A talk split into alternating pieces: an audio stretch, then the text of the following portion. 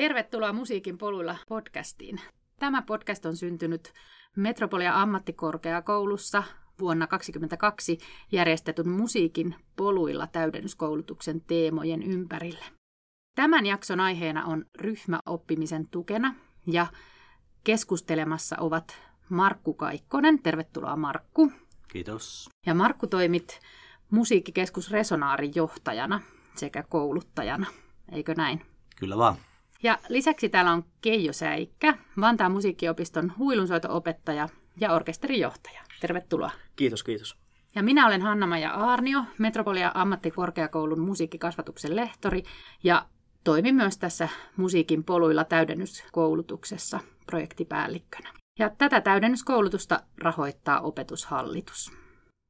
No, ryhmäopetuksen pariin. Suomalainen soiton opetus perustuu pitkälti semmoiseen yksityisopetukseen ja oikeastaan semmoiseen vanhaan mestarikisälli perinteeseen. Rinnalla on ollut ryhmäopetusta, mutta mun oman käsityksen mukaan sitä on yhä enenevissä määrin yksityisopetuksen rinnalla. Minkä takia kannattaa olla ryhmäopetusta musiikkioppilaitoksessakin? No ainakin, ainakin siinä on se, että ryhmäopetuksessa on, on ihan hirveä määrä niitä hyviä, hyviä puolia. Ja täytyy muistaa aina se, että, että onhan meillä siis olemassa siis semmoinen ryhmäopetussysteemi ollut jo pitkään, eli nämä orkesteritoiminta. Sehän on niin ryhmäopetusta oikeastaan parhaimmillaan. Mutta se, että miksi, miksi ryhmä on tärkeä, niin mä, mä aina korostan itse sitä niin tämmöistä sosioemotionaalista oppimista, eli sitä just vuorovaikutustaitojen kehittymistä.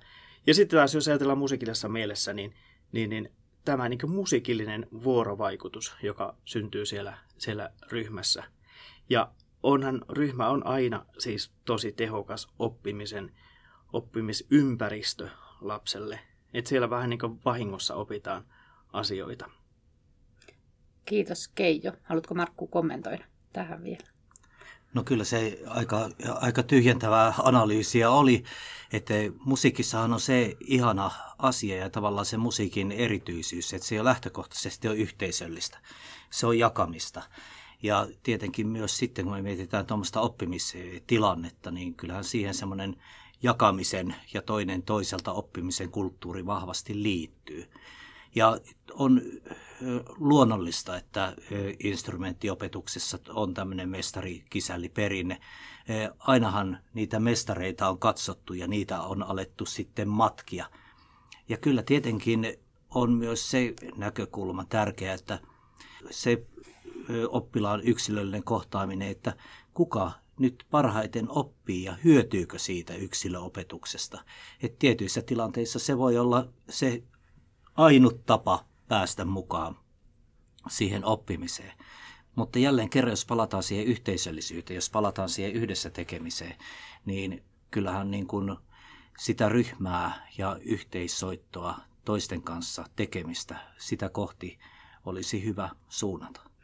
Kiitos Markku. Sanoit tuossa Keijo aikaisemmin, että siinä ryhmässä opitaan toisilta valtavasti, niin minkälaisia asioita siinä ryhmässä muilta voi oppia?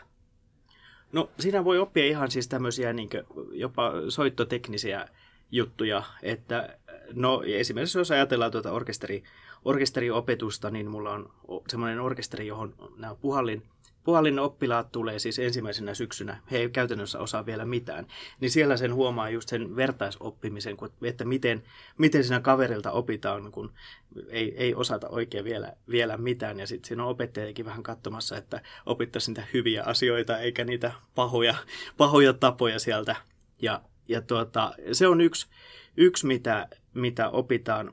Mutta kyllä, kyllä just niin tämä tämmöinen, että miten, miten huomioin toista ja, ja tämmöiset niin ihan, ihan siis vuorovaikutustaidot, niin on ne, on ne semmoinen oikeastaan keskeinen osa sitä, sitä tuota, oppimista. Ja sitten se on vähän semmoinen niin unohdettu osa, osa meidän niin musiikin opetusta.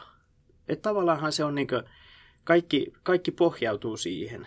Että myös sitten, että jos ajatellaan, ajatellaan sitäkin tilannetta, on niitä, joista tulee ammattimuusikoita, niin mitä paremmat vuorovaikutustaidot heillä on sekä niin sosiaalisesti että musiikillisesti, niin sen, sen parempihan se tilanne on. Kyllä. Kiitos Keijo. Varmasti on juuri näin, että ikään kuin sen musiikin yhteismusisoinnin sivutuotteena tulee sitten vielä näitä muita oppimisen, oppimisen ilmiöitä. Markku, puhuit siitä yhteisöllisyydestä. Niin mikä siinä musiikissa on ja siinä yhdessä soittamisessa, että miksi se lisää sitä yhteisöllisyyttä?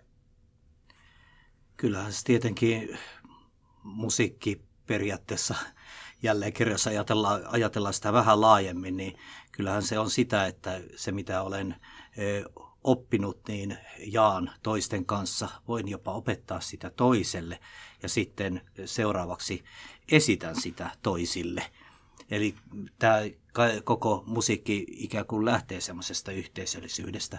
Ja tietenkin sitten siinä oppimisen keskellä, kun me ollaan siinä jakamisen tiellä, niin toi hirveän hyvä, mitä, mihin Keijokin viittasi siihen vertaistukeen ja vertaisuuteen, niin, niin kyllähän tämä on juuri sitä, että kun itse on jotakin asiaa siinä opiskelemassa ja sitten tuntuu, että se ei oikein taho sujua, niin voi olla, että on niin kuin tosi makeeta nähdä, miten kollega tekee sen. Tai sitten jos siinä se oppija kollega, sillä on joku hankaluus, niin voi olla, että minulla onkin sellainen, tai tällä toisella oppijalla on sitten semmoinen joku oivallus siitä, että hei, tämä voi muuten tehdä näin. Ja tavallaan se ryhmä on ö, enemmän kuin osiensa summa. Että siellä jännästi tämmöisessä tavallaan lähikehityksen vyöhykkeen sisällä niin tuetaan toinen toisiamme ja tehdään ehkä semmoisia oivalluksia, mitä sitten tuommoisessa omassa treenaamisessa tai yksilöopetuksessa ei pääsisi tekemään tai semmoisia asioita ei pääse siellä syntymään. Kyllä. No sitten mitä mä itse olen havainnoinut ja ymmärtänyt, niin se ryhmässä saattaa olla ihan hauskakin tehdä musiikkia.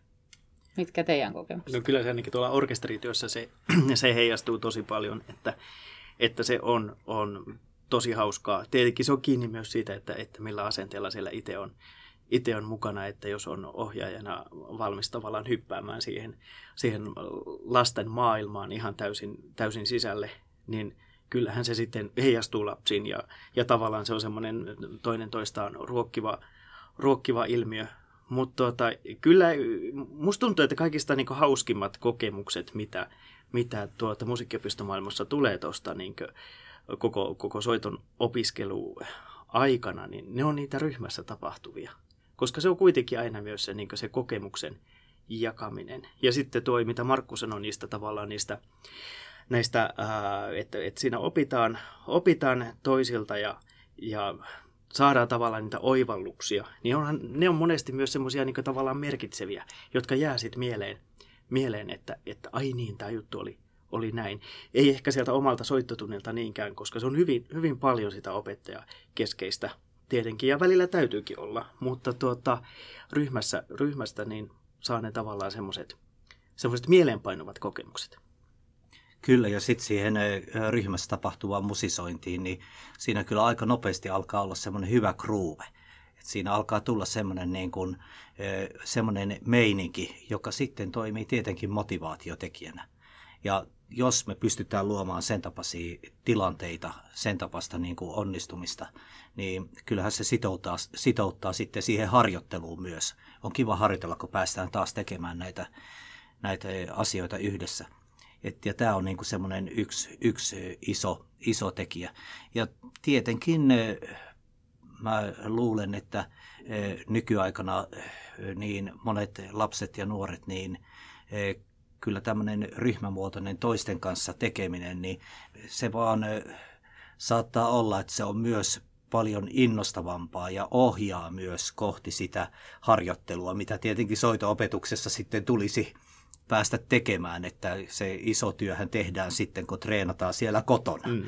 Että tämä on niinku se iso, iso asia, ja jos mä pystyn siellä tunnilla luomaan semmoisen tilanteen, että tätä kannattaa tehdä, tänne on kiva tulla, niin kyllähän sitä kautta sitten päästään niin kuin niihin tavoitteisiin, mitä sitten musiikkipedagogina ehkä on, että sitä taitoa opitaan sitten vähän niin kuin syvällisemminkin. Niin se motivaation luominen on ehkä semmoinen kanssa just, että minkä, minkä se ryhmä saa aikaan, että se, se tavallaan se motivaatio siihen niin yksilön, yksilön kehittymiseen löytyy sieltä niin ryhmän, ryhmän sisältä. Et, et se on monesti myös semmoinen, mitä on, on huomannut itse.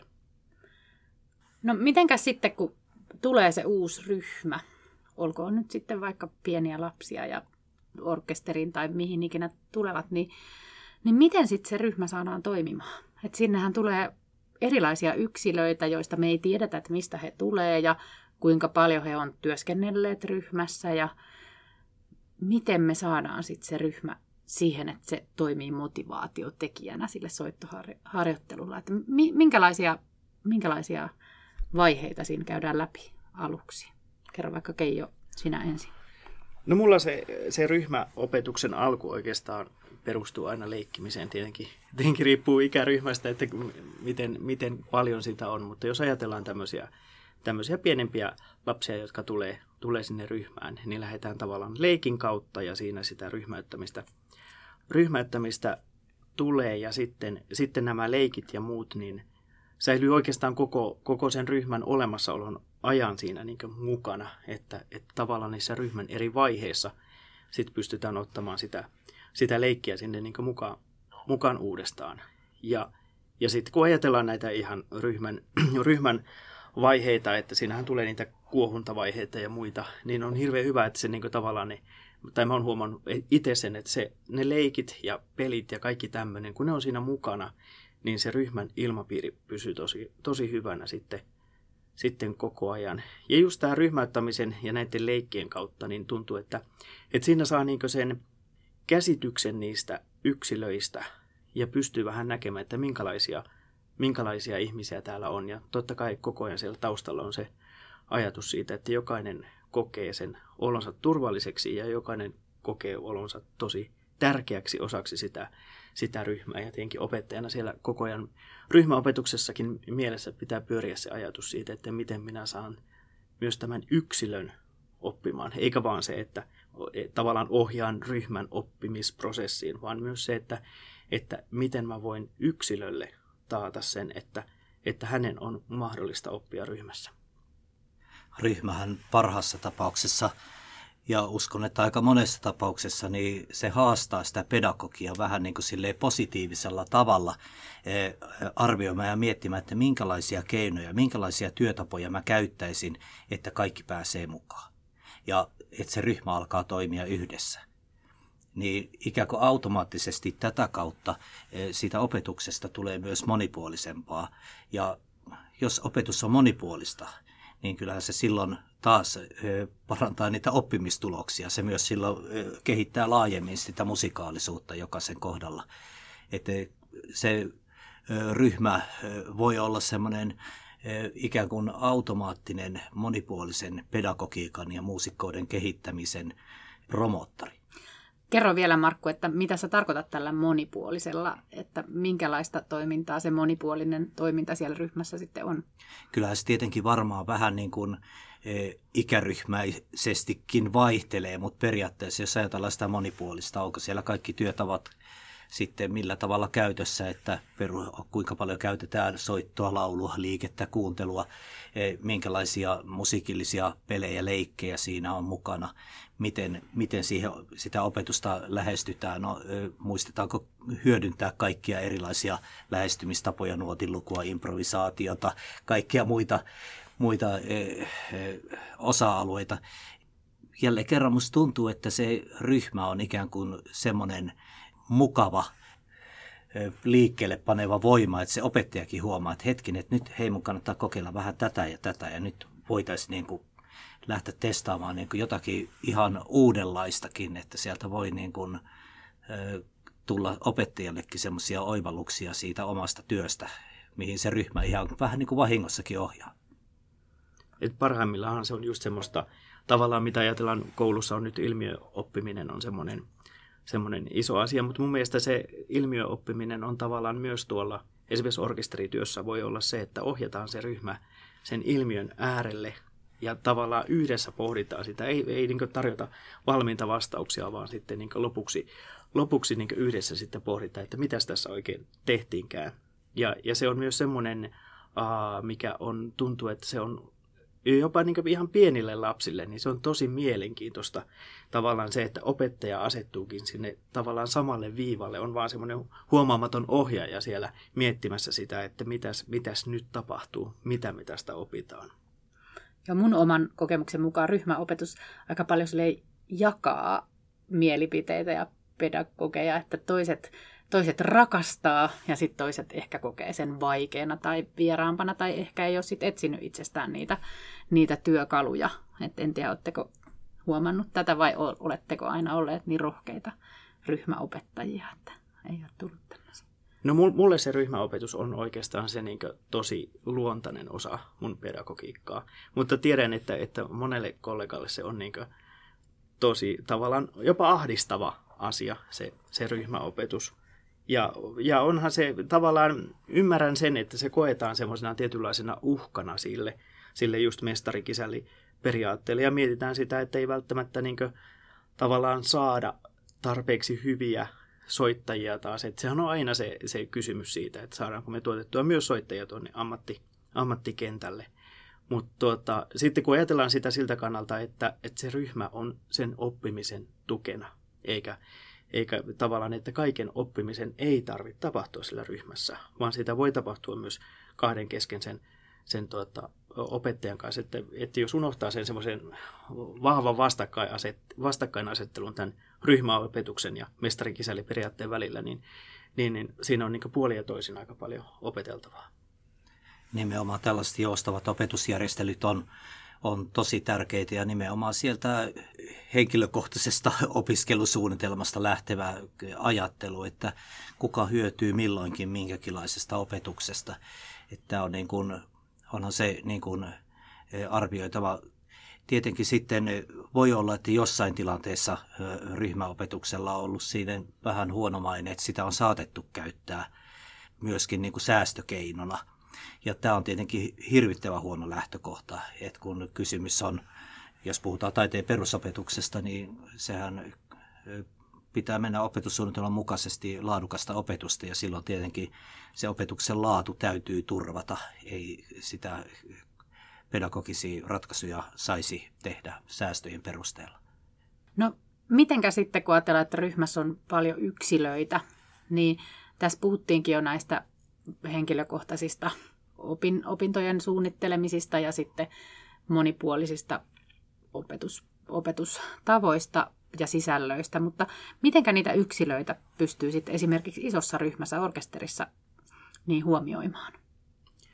No äh, mä ajattelen niin, että, että oikeastaan tärkein on se, niin se kohtaaminen, että Uh, mulla on itsellä tavoitteena se, että joka, joka ikisessä orkesteriharjoituksessa mä onnistun jollain tasolla kohtaamaan jokaisen soittajan. Että joskus se on, se on tavallaan tosi, tosi vaikeaa, mutta se, että joskus se kohtaaminen jää vaan siihen, että, että mä oon siinä salin ovella vastassa ja, ja moikkaan iloisesti. Ja ehkä se kohtaaminen on sillä hetkellä, sillä hetkellä sitä, mutta sitten taas on näitä, jotka, jotka siellä orkesterissa tarvii esimerkiksi tukea. Ja siinä on tosi hyvä, että meilläkin Vantaan musiikkiopistossa niin meillä on hyvä tilanne, että meillä on, on nyt resursseja sillä tavalla, että meitä on kaksi opettajaa orkesterissa, niin se tavallaan vapauttaa just siihen, että, että pystytään enemmän niin kuin, tarjoamaan myös semmoista tietynlaista yksilöllistä, yksilöllistä tukea. Mutta aina se niin kuin, tavallaan se, se yksilön kohtaaminen sellaisena kuin hän on, niin se on mun mielestä semmoinen, semmoinen asia, mihin mä itse yritän aina, aina kiinnittää huomiota. Että jokainen tuntee olevansa tärkeää ja jokainen tuntee olevansa, että hän saa olla sellainen kuin hän on, niin ne on ne kaksi semmoista vahvaa periaatetta. Se joskus tämmöisessä ryhmäopetuksessa, niin se menee aika luontevasti ikään kuin syntyy siellä jonkun opettajan käytänteissä tosta vaan. Mutta sitten tietenkin ne, kyllähän se on valtavan tärkeää, että oppilaitoksessa sitten mietittäisiin yhdessä sitä, niitä ratkaisuja ja niitä keinoja. Ja myös tämä mitä Keijo puhuu tämmöisestä yhteisopettajuudesta, niin se on valtavan hyvä, hyvä malli ja tapa, että silloin kun siinä on kaksi opettajaa, kaksi kollegaa, niin opettajatkin ovat ryhmässä. enemmän kuin yksin.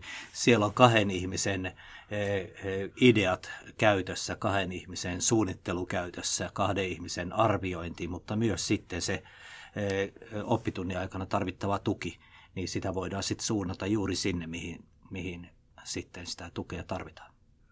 No mitäs muita, jos ajattelee, että on joku haastava ryhmä, niin tuommoinen yhteisopettajuus voisi olla siinä apuna, mutta onko jotain muita, mikä siinä tepsis, Markku, tuleeko sulle mieleen? Kyllä, kyllä tietenkin, jos se ajatellaan semmoista, että tarvitaan tämmöistä tehostettua tai jopa erityistä tukea, niin silloin joissain tilanteissa tietenkin puhutaan siitä, että tar- olisiko resursseja sitten esimerkiksi avustajien käyttöön tai onko esimerkiksi joku tämmöinen kummioppilaskäytäntö, joka voi sitten myös olla toimiva, että siellä tehdään jo, jo jotain tämän tapaisia ratkaisuja. E, että nämä on tietenkin hyvin yksilöllisiä ne, ne ratkaisut, että miten, miten sitten toimitaan, jos ryhmässä on ihan selkeästi esimerkiksi vaikka erityistä tukea tarvitsevia oppilaita. No, minkälaisia kokemuksia teillä on siitä, että kun se ryhmä toimii ja sitten kun saadaan esimerkiksi soitettua konsertti tai joku muu tuommoinen etappi, etappi täytettyä, niin minkälaisia merkityksiä näillä on niille ryhmälä, ryhmäläisille? Sillä on, on siis, no tietenkin se iso juttu on se onnistumisen, on, on, onnistumisen kokemus siellä, joka on, on tosi vahva. Ja sitten tämä niin yhteen, yhteenkuuluvuuden tunne, että on tehty oikeasti yhdessä joku, joku juttu. Ja no mua itse, itse niin kiehtoo oikeastaan se, mitä tehdään nyt kaikkien, kaikkien pienimpien vasta-alkajien kanssa, että monesti me rakennetaan joku semmoinen niin musiikillinen tarina, jossa, jossa nämä lapset pääsee itse miettimään sen tarinan, pääsee miettimään siinä käytettävän musiikin ja, ja sitten siinä improvisoidaan. Ja se on semmoinen ähm, tavallaan, jossa, jossa on myös se, että, että kun lapset on mukana siinä ihan alusta lähtien. Siinä pitää toki huomioida, että jokainen pääsee siihen mukaan, että se on niin kuin, ettei se ole vain, että muutama ideoi, vaan että kaikki, kaikki on tasapuolisesti mukana, niin tavallaan siinä on se, että, että sitten sen, sen kokonaisuuden tavallaan se omistusoikeus on sillä ryhmällä koko ajan, niin se on, se on tosi, tosi iso asia, jota sitten myös on huomannut, että nämä oppilaat muistelee sitten jälkeenpäin, että silloin kun tehtiin se, se tarina, niin se oli kyllä hieno kyllä varmasti tukee just sitä lapsen osallisuutta siihen,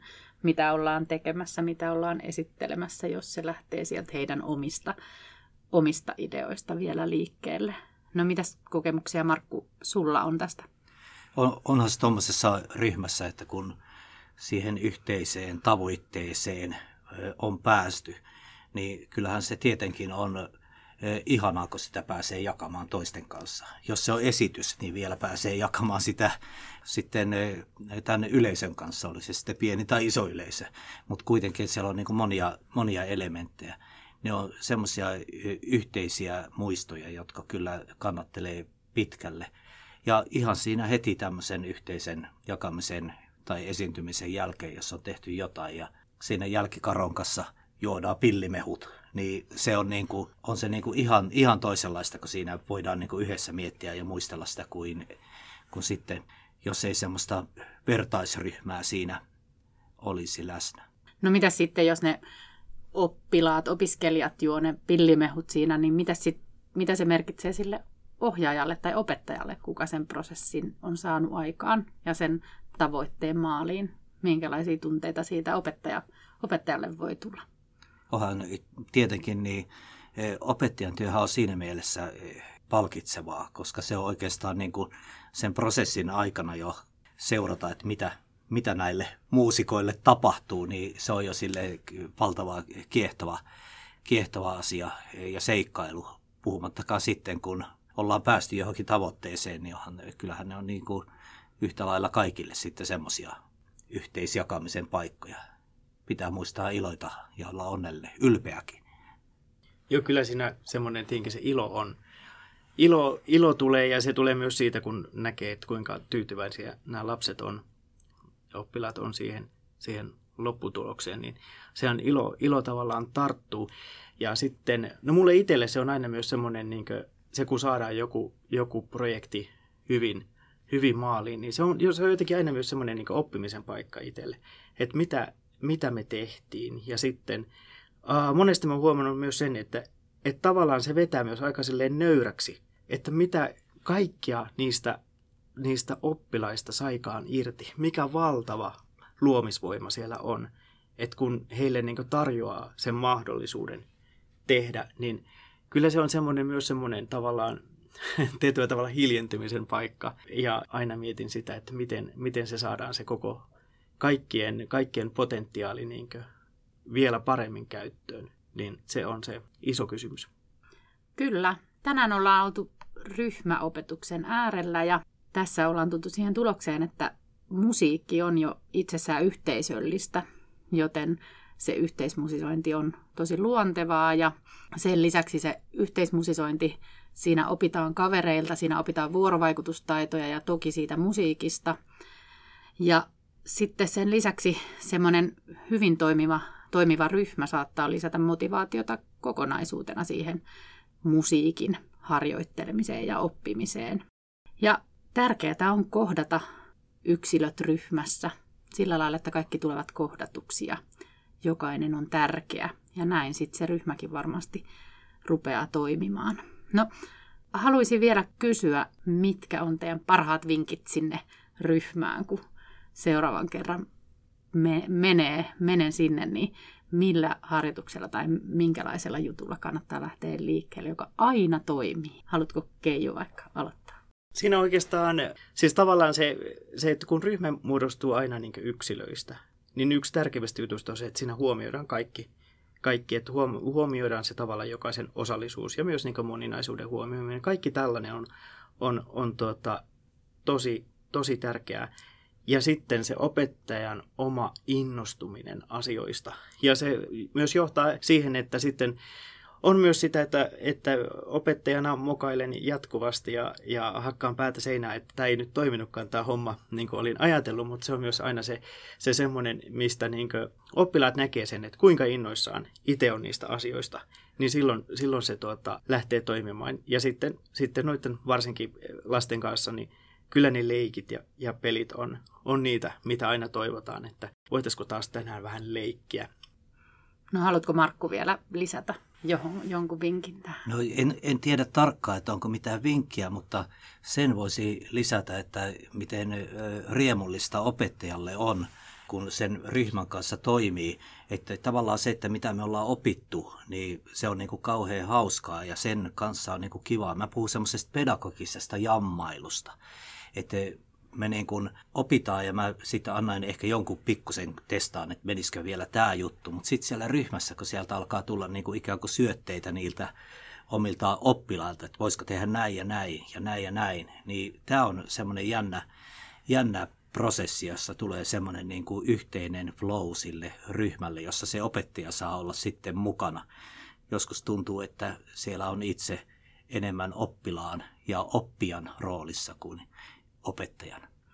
Eikö se olekin vähän ryhmäopettajan tarkoitus, että mitä vähemmän hän on tarpeellinen, niin sen paremmin se ryhmä ikään kuin itse toimii ja vie sitä prosessia eteenpäin. Kiitos tästä keskustelusta ja ei muuta kuin uusia ryhmiä kohti.